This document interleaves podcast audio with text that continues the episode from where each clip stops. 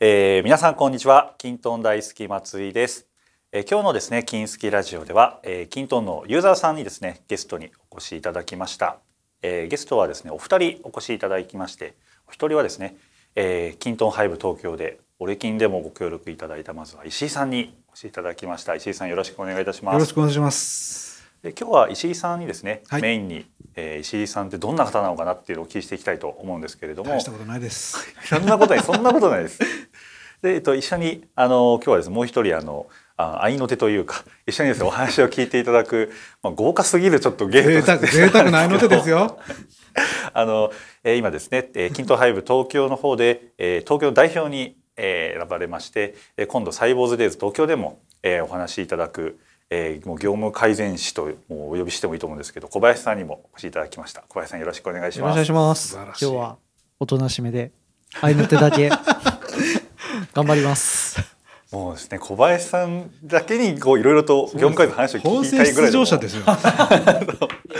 あるんですけども、まあ、小林さんとは実はもうすでにあの一本ですね、小林さんとの動画も撮っててあの 5W1H で考えるキントーンっていうのもそうですね。はい、こ金のラジオスが、あ、えっとですね、あの金スナとあれはまた別の別あーそうなんですよ枠でやっていて、えーす、で、にこのラジオが出る頃には公開されてると思いますので、そちらはまたあの見ていただくとしてですね。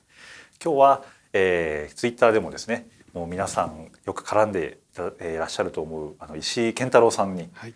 石井さんってどんな人っていうところをですね、ちょっともうぜひぜひ聞いていきたいなと、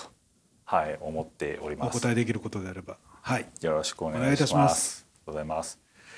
で石井さんでいうとツイッターでですね、はいまあよく均等を発信してくださるような、はい、印象が皆さんもあるんじゃないかと思いますしよくあのサイボーズスタートアップさんとも あの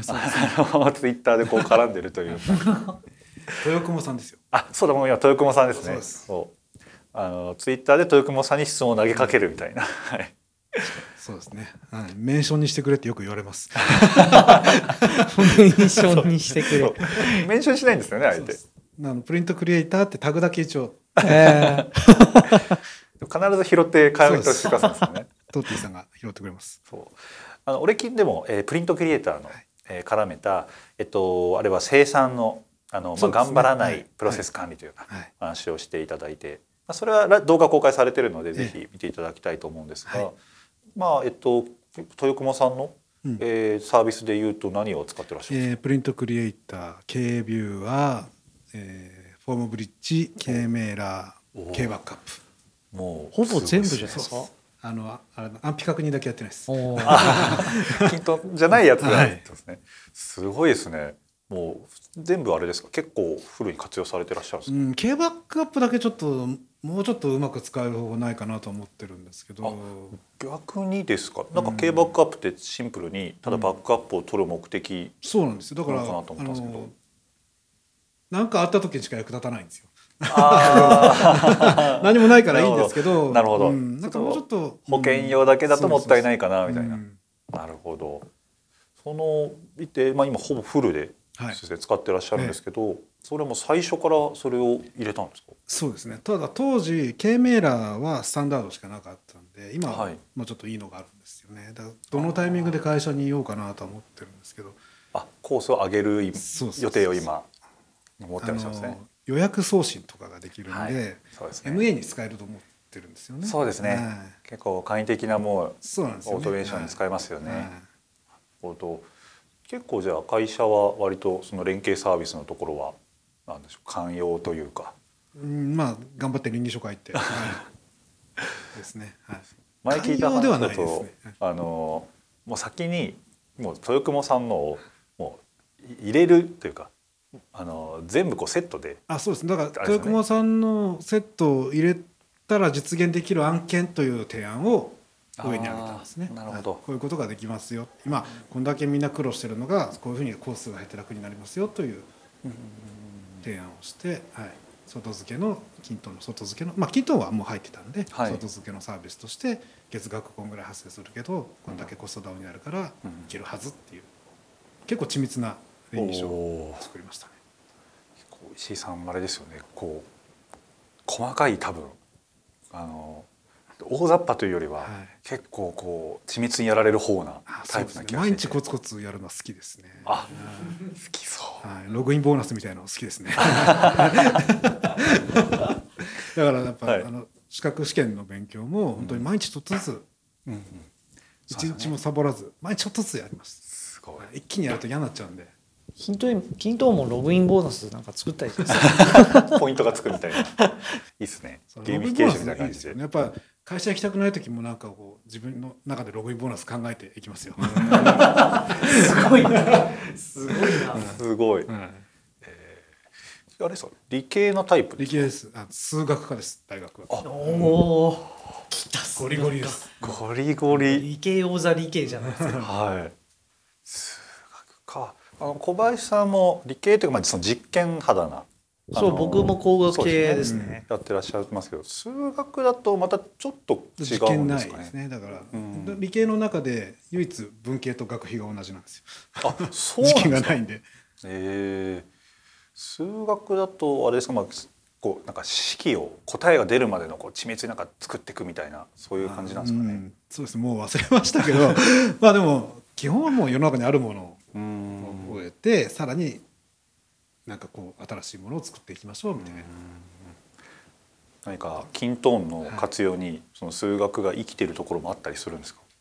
あでも論理的な流れみたいのはデータの流れとかは数学ですよまあ皆あさーん数学専門じゃなくても皆さん使ってると思いますけど、はい。あのデータがこう流れていくのとまあ条件分岐とか、まあ、カスタマインとかやられてる方は、カスタマインないんでしたっけ、条件分岐ループがないんでしたっけあループはそうですねないんで条件分岐もないんですけど、まあその考えは方は必要ですよね。そうですよね。はい。そこ、そそっかこら辺は数学ですよね。そうですよね。はい数式だとはい。あの石井さんといえばやはりあの均等を自分でもそのカスタマイズをはい。こうやってらっしゃるはい。あのイメージがあってそれこそ先日あのカスタマイズスペシャリストも、ええあの取得されてましたよねおかげさまで、ありがとうございます。こうこう苦労されながらなイメージがあっ苦たん労ですしけどましたけどね。はい。でも、やっぱり。ハケ屋さんとか受かるんで、皆さん受けた方がいいですよ。そうそうそうそうだあの石井さんは、えーマルテ大塚さんというところの、まあハケ屋さんなんハですケ、ねハ会ケ社として塗装のハケですね。竹屋さんの中でお仕事としてはどういったその役割なんですかえ上質部門と、もう一つは、あの。特定の事業部門のけ。ケールムなんですけど、はい。そうねそこでの自分で営業日報を書く立場でもあるしは営い業日報を構築する立場でもある、もともとそのお仕事として、はいまあ、JavaScript なりはいプログラミングをするっていうことはあったんですか、アクセスの VBA ぐらいですねあ、ーうんなるほどうんじゃあ JavaScript でその何か作るっていうのはキントンがそうですね、はい初めてなんですね初めてですおーまあそこにこの数学でやってきた時のこうところも結びつきながら まなあそのうかですか ね、はい、強引に言うとあんまり優等生じゃなかったんでちょっとあれなんですけどなるほどありがとうございますあーもっとその辿っていくと、はい石井さんはこう最初その社会人としてははいどういったところから始まったんですか、最初はですねあの某金融機関のはいシステム子会社あいて、はい金融機関だったんですねそうなんですよ今はもうないところなんですけどあそうなんですねへえじゃあシステムじゃあ始まりとしてもそのシステム系なところからだったんそうですねあの数学専攻で、はいえー、と就職しようとするとそういうとこしかないんじゃないんですよねあ、そうなんですね学校の先生になるか、はい年金数理になるか、まあ、だいぶ昔の話なんで、はい、当時だと Windows95 とかの頃ですからあ懐かしフいロッピーディスクが25枚ぐらい私はまだ多分学校でなんかあの ワイワイ虫追っかけてた時かもしれないですサーバーは Windows3.1 とかなんかそうあ当時懐かしい単語がーなるほど5インチフロッピーとかありましたからねこわあれ金スキラジオでする話じゃな いですすいませんいえいえ ここから次は、えっと今の現職になるんですかそうですね一回あの自分で自分を派遣するような仕事をしてその派遣先が今の会社だったんで、あなるほどはい、へえ今の会社にそこから入ってます。その派遣っていう時でも、まあ、あの一貫してシステムのこう支援というか担そうで当すとねいうかそう,、はいい、ったお立場でやってきたんですかね。プログラム書いたりはしてなかったですけどあんまりはいはいはい。あ、そうですよね。プログラムも均等が初めてってところそうだっでたすんでねはいことでそこからまあ均等に、えー、まあ導入するっていうところまでまあ聞きたいところなんですけど、はいまあ均等歴は、えー、改めていくと2013年とかなんで、はい6年目そうですね7年目か7年目に入りますか、はいなかなかなかなかですよ7年って、うん均等会の中ではこう先輩がなるような私だからはい水道橋ですから最初あ西郷さんそうですよねなるほど、はい今でこオフィそス移日転本前橋かですけど、ははいい私も最初に水道橋だったんですけど、はいちょっとまだこうちっちゃいサイボージュというかあのサイボーズの木なんかがあったりして、ボーズマンも多分いたとあ思いうまんしですたいまよねした、はい今は今はカフェ3つあるんですけど当時カフェ1個だけしかまだなかったんですけど、なるほど最初は水道橋のセミナーに行って均等してたんです、そもそもキントンは、えっと、どういった目的で入れようっていうところがはい始まったんです、か、これはあの俺金の時も話したんですけど、はい営業日報をそれまではエクセルで管理してたんででそうなるともう社員の行動管理でしかないのではいそれをお客様管理の方に向けるためには何らかのその並び替えなりデータとして訪問履歴を顧客接触履歴を管理していきたいなといなるほうどところで均等ですね。それはこう上質の立場として、はい例えば現場の営業部門から、いえーそういうシステムが欲しいんだみたいなのが上がってきてこう携わったみたいです。最初はだから上質の立場としてこういうのがないとダメだなという、まあ、教科書からの反映ですよね本は来い顧客満足度を上げるためにはやっぱりお客様のでも現場の営業マンとしてはもう固定 B2B のビジネスなので、うん基本的にはもう気気心知れたお客様なのではい、全部その人の頭の中では完結してるんですけど、ででもも会社として管理する必要があるよねっていうので、まあ、理想から入ったんですけどでも本当は自分が楽したいからです。あそうなんですかそれは、えっと、どういうことです自か分がやっぱりお客様訪問して記録を残しとかないと次に電話がかかってきた時とかお会いした時に前回こうだったよねっていうお話をしたくてですねあじゃあシステムの担当もありながら、まあ、その営業というか現場を回る仕事もこう、そうです兼務のような形で今も兼務なんで、はあい、なるほど、はいやられててで、まあ、自分も辛いなっていうのがあってで入力も楽な方がいいなっていう、あやっぱりなるほど、はいじゃあそこが最初のこう提案というかそうでまあ、すね持ち上げはたこうルーツだったんですね、まあ、結構ありあのそういう方も多いですよね自分が楽したいというか,、そうですねすごく大事なところですよねもう楽したいはうんもう超重要ですよ正ね,、義です業よね務改善をする上では、だから逆にその自分がお客様周りしてなかったらできなかったんじゃないかなぐらいには思いますよねあ、ーうん、発想がやっぱり、現場は知っていてうん、そうですね地に足がついたというか本当に現場が欲しいものそうが本当作にれた困とってるのはみんな困ってるんだろうなっていう、うん、なるほど日報からってところでしたけど日報はあれですかキントンの標準機能で最初は作ってたんですかあ日報を入力するところまでは標準機能でやったんですけれども、はいやっぱりあの1訪訪問1レコードってなるとどうしても保存してまた新規作成してっていうのが大変なんで、1日1レコードにしたかったんですね。で、はいキントンにサブテーブルの機能があるんでそこはいにどんどん訪問を追加していって、最後に保存1回だけ押せばいいようにしたんですけどそうするとなほど逆に今度バラバラにできないんで。関連レコードとテーブルがそうです紐付けられないんですよねそうなんですだからはい一旦保存ボタンを押したタイミングの「キントンイベンツオン」ですよ。あの開発の保そう です。存した時っ保ていう存サ条ブミッ件トでのところで、はいうんクリエイトサブミットのところであの他のアプリにサブテーブルの内容をまるっとコピーするはい仕組みをやってで顧客側はそのコピーしたやつを関連レコードとして見るイメージですね。それは石井さんが作ったんですそうかです。それが初めての初めて JavaScript のそうです。おー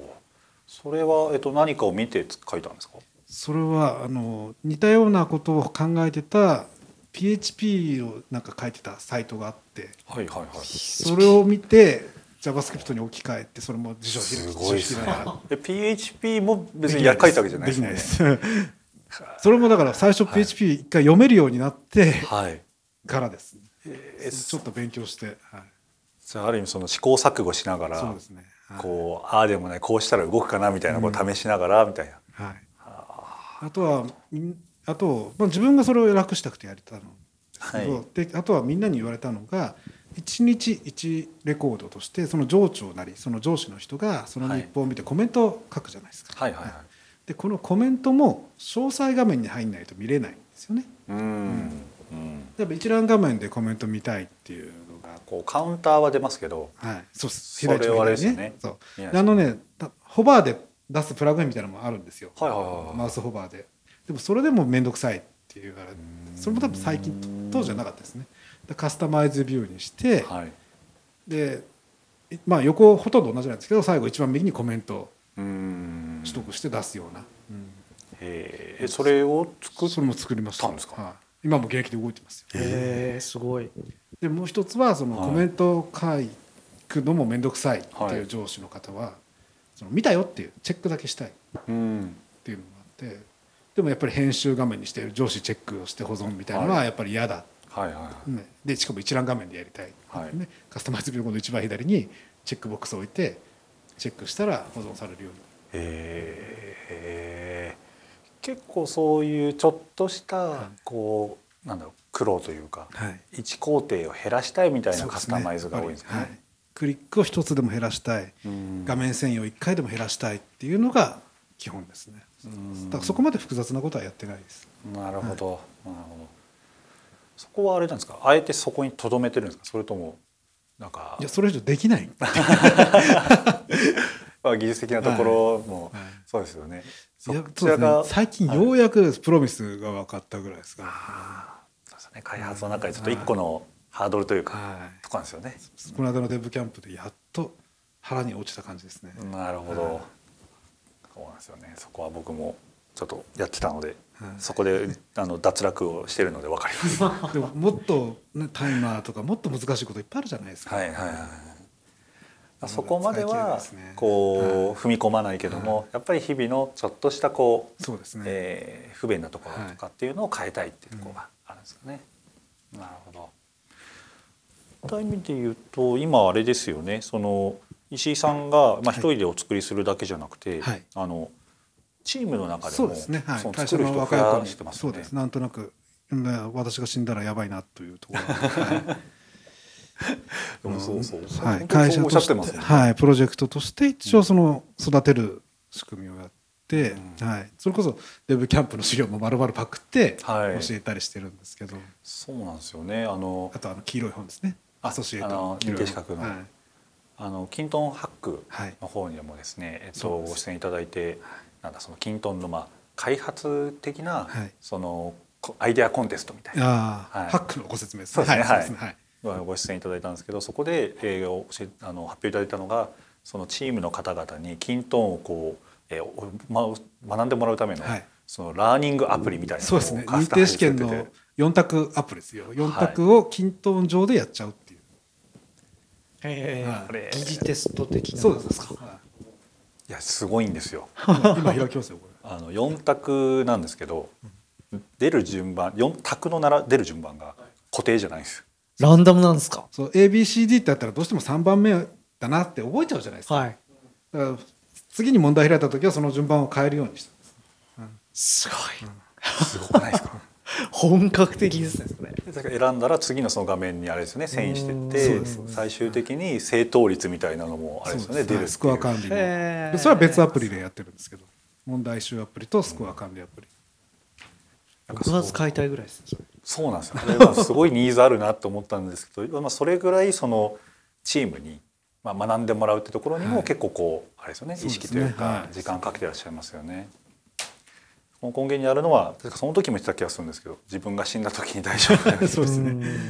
そうおっしゃっててフォームで一番前に立つの怖いですね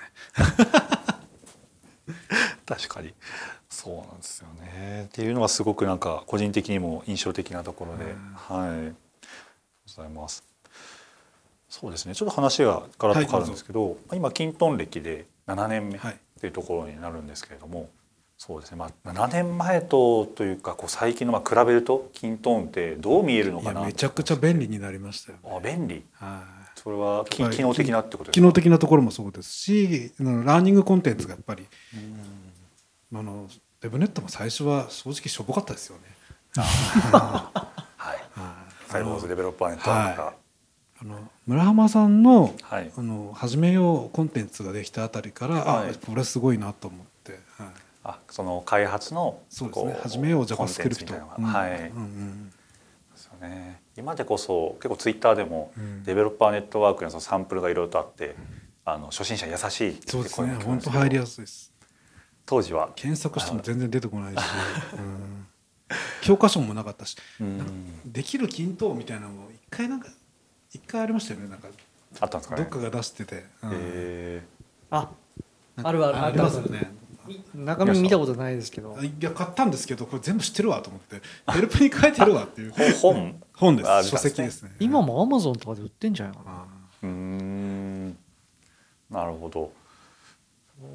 そのデベロッパーのカスタマイズスペシャリストも、はいえー、と取られてましたけども、はいそれもそのデベロッパーネットワークそうですね勉強したああととおっしゃってて聞いた見ましたねあああの技術系のそう方でがすねあこのうサイボーさんがいっあぱあいの社員の方が書いてるんでそれをダーッと見てへえ BB さんとかその2つを見ながそうらですねもう勉強されてたんですね。あとはもう本当に手を動かしてあデベロ書いッてパーズ作ネってットワークにはい Tips とかはもう自分で手を動かす系なんうでん開発者ライセンスの中はもう自分で自由にできるんでなるほど。じゃあその便利になったっていうのは、まあ、機能もあるかもしれないですけど、はいその情報面っていうところがそうですねかなり変わったってところですかね。はさっきもあの小林さんとも盛り上がってたんですけど最近均等の情報本当増えたよねって話を、うんいや増えましたよねうん僕が触り始めたのはまあつい最近というか、はい1年半ぐらい前ですけどそこから比べても今の方が圧倒的になんか加速度的に情報が増えてきてるなっていう感じはすごくしますよね。なんかうちが出す情報だけじゃなくてその周りが出そうしてそうくそれうる ユーザーさんがこう勝手に書いてるやつとかまあ僕もツイッターで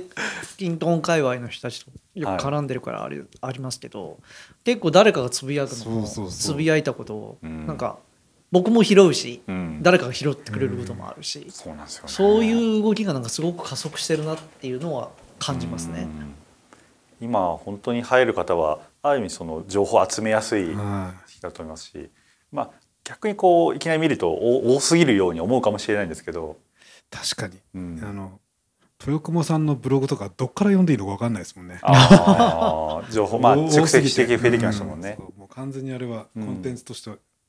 やっぱまあ検索してうんあれですよねたどり着くっていうところがもうなってるのかもしれないですね。だからその辞書的にね調べる感じなんで、うん教科書のようにこう、ね、あからずっと見ていくようなものではないですね。そうですね横さて金スキも今130記事ぐらいになってきましたし、あの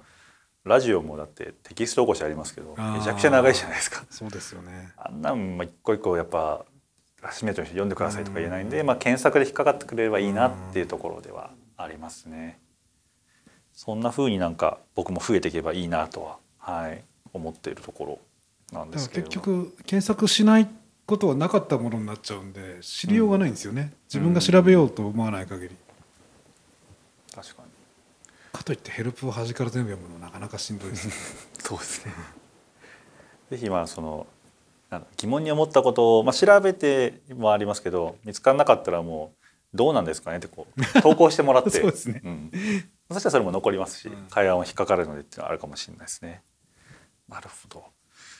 なみにこう今のこれからっていうところでは、はいなんかこうしていきたいなっていうこう均等の展望とか均野望とかあったりするんですか今あの要望でもいいんですかね。あもうあのあそれはそれでですね一応こうコーナーを用意してたんですけど そうもうそっちに移ってもいいです。ああの評価軸にしたいなと思ってるんですよ。均は等い上での社内での活動を、はいはいはい。でコメントに「いいね」とかうん「いいね」した人ってあるんですけど、あはれ API でも取れないんですよ。うん、うん、そうですね。いいねしたは取れないですね。と「いいね」の数も取れない。はい。そうあれができたら多分ねみんな人事評価にきっと入れてくると思うんですよね。ああ、それはえっといいねされた数が多い人そうそういいでコメ評ント価っがて多こといよですねからね。そうですね。うんなるほど。あとはまあコメントした回数もそうだし「いいねはい」する側の評価も必要じゃないうですか。ん。とかね。今やろうとすると今頑張って RPA で取得できるのかなみたい なうん、そうそうそうそんな感じですかね。とかあのそうだから多分コメントの API が独特で、はい多分やりすぎるとあっという間に1万回超えちゃうんだと思うんですよそうですね。確かに。ね。1日1万1アプリ1万回の限界があるんで、怒られるメールで怒られちゃうんですよじゃあそこは細胞杖の、まあ、要望としては、そうぜひコメントのはいえあのいいねの取そ得うですね API をってはいとこですかね。なんか難しそうですけどね私もあのデベロッパーセネットワークでも書いたんですけど、はい。まあ、そうですね。はいまあ、うん、そのコール数との兼ね合いってところがそうですよね一個あるかもしれないはですね。あとでもポータルができるようになったのは嬉しいですねあーまだちょっと具体的にはやってないですけど、うんポータルのうんデザイン、えーカスタマイズがではい、きるようになりましたし、うんあれはあれですか、まあまだですけどこれからこう変えていきたいな。うんなんかやりたいなとは思ってますけど、うんうんやっぱりみんな見なくていいじゃないですか右下のアプリ一覧とか、はい。ううんんあのずらって並ぶ中から、そうですね探すんじゃなくていいらないなとは思ってるんですけど、あのカスタマイズのサンプルにもあったんですけどこのアプアプリの中から、えー取得してきて表示するみたいなサンプルなんかもあって僕はあれいいなと思ってああの上に、そうですねああそうですね上に置けるんですよね好きなものをね、はいそうそうそうで、まあ、場合によってはこう人によって表示するのを変えたりとそうか、ですよねタブ切り替えるみたいなのが出てくると、結構ポータルとしても機能できますよね。部署によって見せたい見せないとかもできますからね。なんでまあ金スキのあのワードの裏技もうんまああるんですけど、もっとこう欲しくなった方なんかは、はういん、そっちのカスタマイズの方もしてほしいですね。あの裏技ダブ出ししてもいいですか。あのどうぞ。あれゲストスペースだと使えなくないですか。えあれ私のつやり方が間違ってるのかもしれないですけど、はい。ちょっと検証してないで検すか。証してみます。 そうですね。あの検証はしてなかったです。あ、そうですか。マジですか。うん。ちょっと確認してみます。今急にすいません。ちょっと後で見てみますはい。ゲストスペースでできないまあ試したことないけどゲストスペースに添付ファイルのアプリ作って添付ファイルのところに画像を入れてでリッチエディターに貼り付けて保はい存して、別で開いたらあれと思ちょっと検証してみ ます。ってできたらすいませんいえいえいえ私のやり方が悪悪かったあのぜひそういったお話も聞ければと嬉しいです。まあでもあれあくまで裏技ですからねそうそうそうそう裏技なんでねまあスペースで使っててもたまにレイアウト崩れちゃう時とか、うん。やっぱりあるんでちょっとありますね。うんうんちょっと使いこなすにはコツは必要ですそうよねそうそうちょっと癖は結構あるなと思ってます。まあしょうがないんですけどね はい。ポータルのお知らせ欄はね便利ですよねやっぱりあれがうんないともう、なんかいずれスペースもたあの今ポータルだけしかカスタマイズ対応してないですけど、スペースも対応ができてきてでいや私あそこやりたいです検索結果画面いじりたいです、ああそうですね、あれはちょっといけてないですよ、他のデザインがすごくいいのにあそこだけいけてないもう少し具体的に聞くとどういったところがいけてなさそうですかえー、とまあまず読みにくいです出てくるものがうん、であの表示する情報を選びたいですね別に誰が作成者とかいらいらないしはい、 はい、なんか羅列でザって並ぶだけですよねでとなんだっけ作成日時と関連度順しかないのかなああそうですね、あとなんかその同じ、えっと、アプリの中のなんかバッてこう量が多いと出るじゃないですかもうちょっとこうグルーピングとかしても見やすいのかもしれあとなはいし、検索する内容の条件付けをもう少ししたいですよね。ああはい、おあの一つのアプリの中の検索をするにしても、うんなんかこう残しとくんだけど非表示にしてあるレコードとかあったりするじゃないですか、はいはいはいは使い方によって、うんはいそういうのまでこう引っかかってきちゃうみたいなとこうん一覧には出してないやつとかねそうそうそうそう入ってきちゃうからい確かに、出てきちゃって、うん結構そこがはい、社内でも使ってるユーザーから声もらいましたね、うんあとそもそも検索窓があるっていうことを認識されないっていうのあそうなんですそうねあれちょっと場所が悪いんで私だからもはいう別に作ってます、同じけ機能をえっとそれは窓を作ってるってことですかそうそれは全体 JS でうん全体 JS じゃなくて個別のアプリの JS であアプリのはい中にってことですね、あの検索のはいメニューの下のところにえっと、それはあれですかあのスポイトのマークのことですかそれともあの右上のあの右上のアプリ内検索の機能あをあの窓が、はないでるほどこのアプリから別のアプリを検索したいもあるんで、はいこのワードではいだからそそこにボタン作って本当は横断して検索したいんですよ2つ3つアプリを、うんうんうんわかりますそうですね、検索するアプリをたこうそうそうそう選びたいっていうの全体じゃないけど、うんこの2つから検索したいと、はい、うんはいなるほどもうちょっとその全体検索もその詳細な設定絞り込みの設定がよりこう細かくできるとう良んさそうですね。本当にユーザーうちの社員から使ってて言われたのは「キントーンって検索できないですよね」って普通に言われました、うだかんら一覧画面のここしか見てないからはい。その自分のフォーカス外にあるんでそすうよそうそうそう、全体検索の窓ってなるほユーザーどから。してみるとなんかよくまあ僕営業だった時なんかは均等の中に入れとけばあの右上の窓からこう何でも検索できますよ。うフんァイルの中もそうです検索ねできますよとかうんこう言ってたんですけど、あの場所が悪いんですよだからうんなるほど。まあ結局ね、まあ、ラジオ聞いてる人はちょっとあれですけどここの一覧の この一覧表示を選ぶところから下しかそうそうユだからーザーは私見てこないの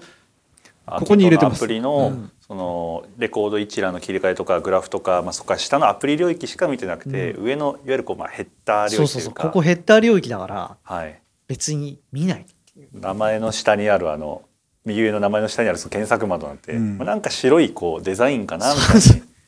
に 認識されてないんですよね気づいてくれたらその後は覚えて使ってくれるそうですねだから私はそのマニュアルっぽいのは作りましたけどおー使い方のヒントみたいな、はい検索はここでするんだよみたいなでも読んでないですねみんな多分うん無理やりメールで送りつけたりしてますけどねそこ読んでねとなるほど。だから新しい方が入ってきたりすると、はい均等の使い方研修やりますねよ私がるんですやねらないですけど新人研修部隊がやってくれてあますああるんですね、はいえのキントンだけじゃなくて社内でいろんなことを教えるチなーるほムどがあそこにも均等は組み込まれててやってらっしゃるんですね。そこは石井さんが組み込むのですか。いや私はそのこういうふうに教えるんだけどどうって聞かれてあいいんじゃないですかって言ってるくらいなるほど新しい方にもこう自然と教わるようになんか入ってるといいっちゃいいですよね。で本も当はそうですよね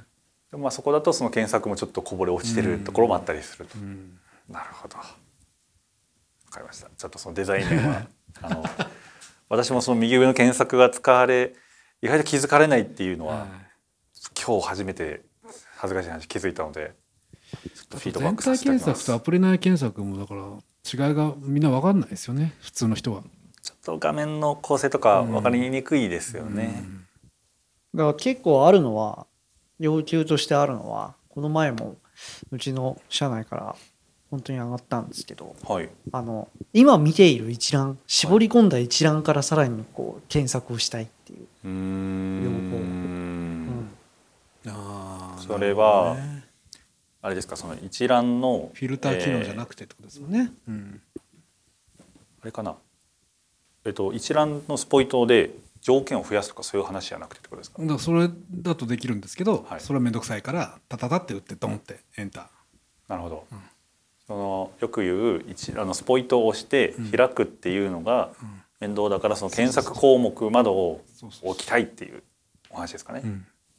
プラグインありますよね多分。うん。例えば話題が出たのはあの本当に全然違う人から全く同じことを何人かから言われたんですけど名刺の管理アプリとかを作ってるんですよはい。うん自分がこう自分が交換したことのある名刺一覧を常にログインユーザーで要するに一覧出してるうんありますよねそこで全体検索かけると自分が交換してない人まで出てきちゃうっていうあその情報が邪あ魔ってそいううだ名刺見ましたよすごいあの ねあの他社さんなんで名前あれですけど、 載なるほど。ってましたね事例でね。そうですねはいこうさらにこう絞り込むそうそう、うん俺は自分が交換した人の名刺以外の情報は別にいらんのだよっていう、はいはい、はい、まあそりゃそうだよねっていう確かになるほどそれはえっと機能としてはもう一個窓があればいいんですかねうん窓が配置できるといいのかな条件をでもその窓を配置してもその母数を今の一覧から持ってきたいってことだからただ窓を配置してもねああと今の一覧からただ窓を配置して検索すると、はい結局そのアプリのデータ全体から検索してきちゃう同じ結果じゃないですかああはいはいはいはいそうですねじゃなくて今出ている一覧の中で うん検索したい、なるほどこれはどうどう社内にこうこんな機能にしてくれって言うと良さそうなイメージです。多分でもプラグインあるんでそう一番標準機能でどうなんだろうなうちがうちのアプリで今一番使ってるプラグインはあの TIS さんのはい。プラあの検索プラグインあーあれ本すごい単純に一覧の上に小窓が1個つくだけなんですけど、うんはいあれはもう今見ている一覧からそうそうそし勝手に絞り込まれるんであれが一番使い勝手いいんですよねうんなるほど。これ標準機能で欲しいっていう感じ確かに検索プラグインとあとタブプラグインはうタブはいいですねすごくよくうん聞くプラグインですね。多分だから疑似的にやる表示非表示で制御すればいいんでやはらいできないことはないんですけど、うんちょっと大変ですよね、そうですね。うんまあ、タブはちょっとねあのあんまりこう使いすぎるとうん項目それが無で限に増えてっちゃって、それで毒もありみたいな。そうだからなんか幅のあるトグルボタンみたいので3つぐらいが限界だと思いますけどね、うん確かに。なるほど。はいやっぱりこうちょっとあれダメ出しばっかりしてますけどそうですねですねコアなユーザーさんとこう揃う と愛のあるこう あの均等の圧力団体みたいになってるあのただあのグループも標準であるグループフィールドあるじゃないですか、はいあれは結構便利ですよねおおあれごと権限設定できたりそうそうそうするんでー。えーそうなんですよね。こう調べていくとというか触っていくといいですよね。見せそるう見せあないれとかはねねすごく便利ですだからあのちょっとフィールドに標準で置いとくにははい面倒くさい説明とか長い説明をはいはいわざとあの中にボンって入れといてはい普段は閉じといてそうそうそう、うんここ見てねみたいなあれをやると結構見てくれるおおあ。とアプリ改造していって昔のフィールドもうデータ残ってるんで消せないんであそうそうそうそうそれが一番下にこう、うん名無しのグループ作ってはい入れてます、でそこ見せたくない時もグループ1個を非表示にすれば、うんそうそうそうその中のフィールドが全部消えるんで、うんそうそうそうやっぱそのあたりも管理も楽ですよね。だから人事系の情報だとかも結構それで制御してますよ、うんうーんここまでの人たちはここまで見えるみたいはないやつをグループでもう分けてなるほど情報非表示とかやってますそうなんですよねグループ結構便利なんで使ったことない方いたらぜひ使ってみてほしいですね。そうですねはいいですねこういういい話も、 フォロー聞いて安心しましたフォローしたから ダメ出しばっかりだとねねあれですか好きなフィールドの話したらもう誰も聞いてる人全然面白くないですよきっと いやーピンスキラジオ聞いてる人ならあの結構乗ってくれる人もいらっしゃると思いますよ。じゃあ石井さんは私はもうダントツでスペースですねああそれは開発の目そ線うでですってそこうとでですすね。もうボタン置いたっていいし、チェックボックス置いたっていいしラジオボタン置いたっていいし、スペースになんかその要素をこう作っていくんですもんね、開発だと。もうあれは分かりやすいですよねはそう何でもできるんで、ううんうんなるほど。はい単純にスペースとしても使ってますけどあそうそうあーそうですねレイアウトとしてもね、はい使えるしうんそこも いい。うんでスペースっていうとね、あの均等のスペース機能とごちゃごちゃになるってそこがめんどくさいって言言葉葉がががそううん確かに。あのアプリのアクションとスレッドのアクションみたいなはい、はい、確かに。怖い。まあ、モバイルとのこう兼ね合いとかもちょっとこう、あーそうあったりして、まあ、突き詰めるとまたちょっとそうこでうすね可愛い面と悪いあその、ううーですねって思う面もあったりもするんですけ ど、まあ、それはみんな一長一短ありそうまですすよねね。まあお手おきで。まあさっきのね小林さんちなタみにタブの話とかだと、はいモバイルだとタブそうです聞ねかないじゃないですか,、はいあなんかフィールドが無限に増えるともうモバイルは通用しなくなっちゃうっていううんはい欠点ありますからね、そうですね。うん小林さんはお好きなフィールドは、お好きなフィールド、はいお好きなフィールドだから僕はさっき言った通りグループですかあーねグループですねグループとラベルも結構使いますよ、ううーん僕ラベルあれ私ですもラベルも好きですね好きではないんだけど、まあ、使い勝手がいい、まあ、強いて言えばラベルのその入力画面がちょっとちっちゃいんで、うーんあーわかりますわかります、めっちゃわかるううんんあれちょっと広げると編集しやすいなってい う私ラベルにも金スキ裏技使いますよあーありがとうございます、あ使いま使す使いいまますすね、うんすごい便利ですよね、そうなんですうよ、んあれもちょっと画像のサイズをとかこうまたこうあるんですけどそうあれもそこもラベルもいろいろとできて便利なんで、うんはいぜひ使ってみてほしいなと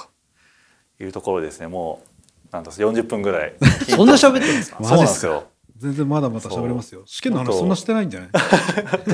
石井さんの話聞こうと思ったらやっぱりこう均等な話になったっていう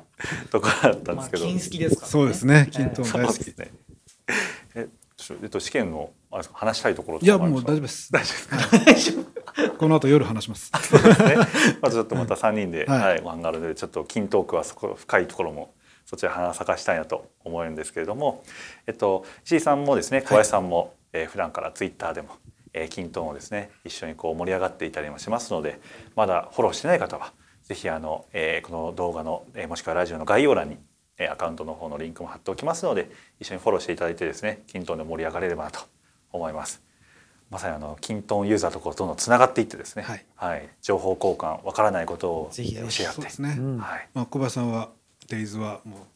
う舞台に立たれるんでそうです私ね横で見てます んで真下にいると思うんでぜ私ぜにひも声かけていただ応け援よろしくおは願いしいますサイボーズデイズの方にも、はい、していただければと思います。ということで、はいえー今日は楽しい金トークありがとうございましたどう。もありがとうございましありがとうございましたたえーゲストは、えー石井さんと小林さんでした。えーまたぜひお越しください。ありがとうございます。えーそれでは金スキラジオではですね今後も、えー、金等のユーザーさんにお話を伺って、えーもっとですね、えー皆さんのこう交流が、えー進み、えーお互いの情報をこう交換し合えるようなそういった、えー環境を作っていければなと思っております。ぜひまた次回もお聞きください。それではまたお会いしましょう。さようなら。